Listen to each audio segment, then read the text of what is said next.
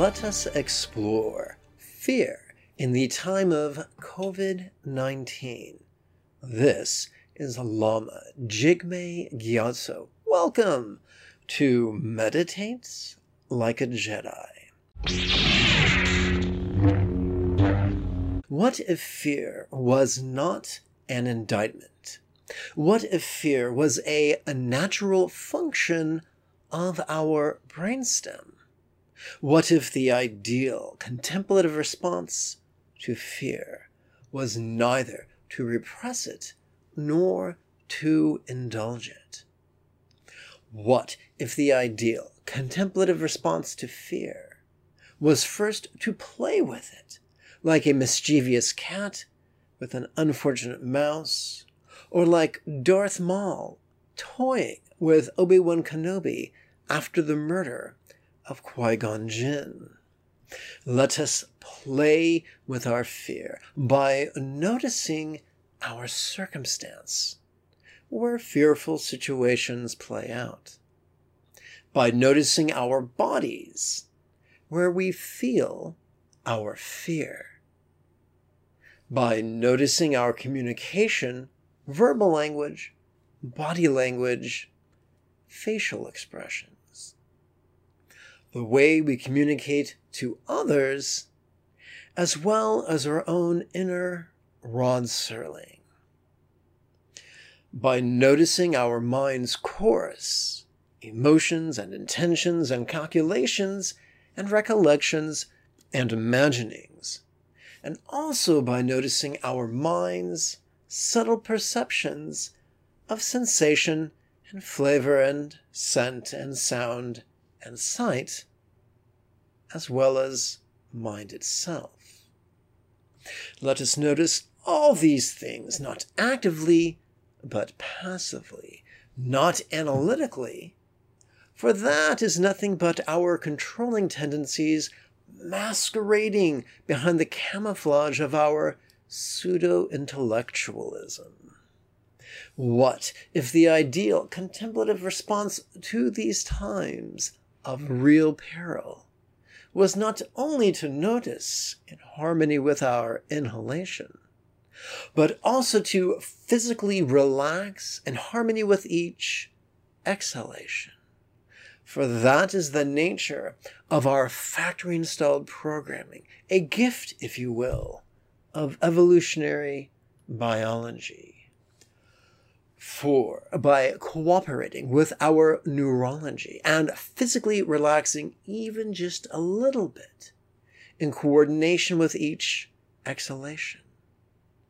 We could observe our mind releasing its grasp, as if our circumstance, both actual and potential, were a heavy bowling ball slathered in coconut grease and slipping inevitably through our two palms.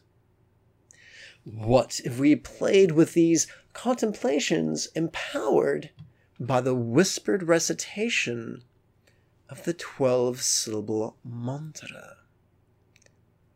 And like an adolescent on a skateboard who, after several pushes, coasts for a while Likewise, we could harness the psychic momentum of these relaxations to contemplate how our fearful circumstance and our fearful emotions, and our bodies which feel these fears, and our mind which perceives these fears, could seem even a little non graspable with each exhalation we could continue our mantra fueled contemplations and explore.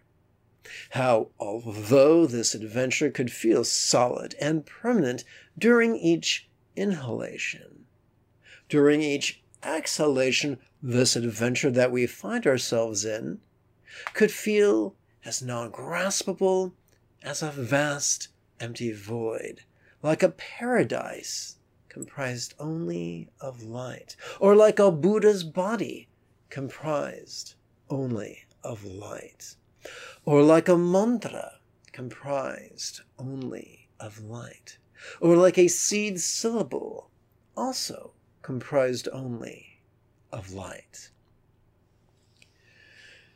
We could flow with the stream of these contemplations and indulge our midbrain's tendency towards empathy and give ourselves permission to wish with altruistic abandon that for ourselves and our neighbors and all earthlings and all beings of all worlds, that each of their circumstances were as fortunate as a Buddha's paradise, that each of their bodies was as blissful and healthy and strong and long lived as a Buddha's body. We could also wish that all communication was as peaceful and as wise as a Buddha's mantra, and that each mind was likewise as joyful and as loving as a Buddha's seed syllable. After harnessing all that neurotic energy with the tools of love and letting go, we could shift gears and enter into a silent practice where we passively watch the play of mind and actively relax into its non graspable nature. We could do that and simply sit for 10 or 20 or 30 or even 40 minutes. And then we could rouse ourselves by silently reviewing our minds and communication and bodies and circumstances through the lens of love and letting go. Like Han Solo gently shuffling sabacc cards across the table from Lando Calrissian. And then, having successfully extracted our arrowheads from the warm, dark places they sometimes wander off to, we could open ourselves to comfort others however we can. This is why we explore the Buddha's contemplation and compassion that we, like Obi Wan Kenobi, might meditate like a Jedi.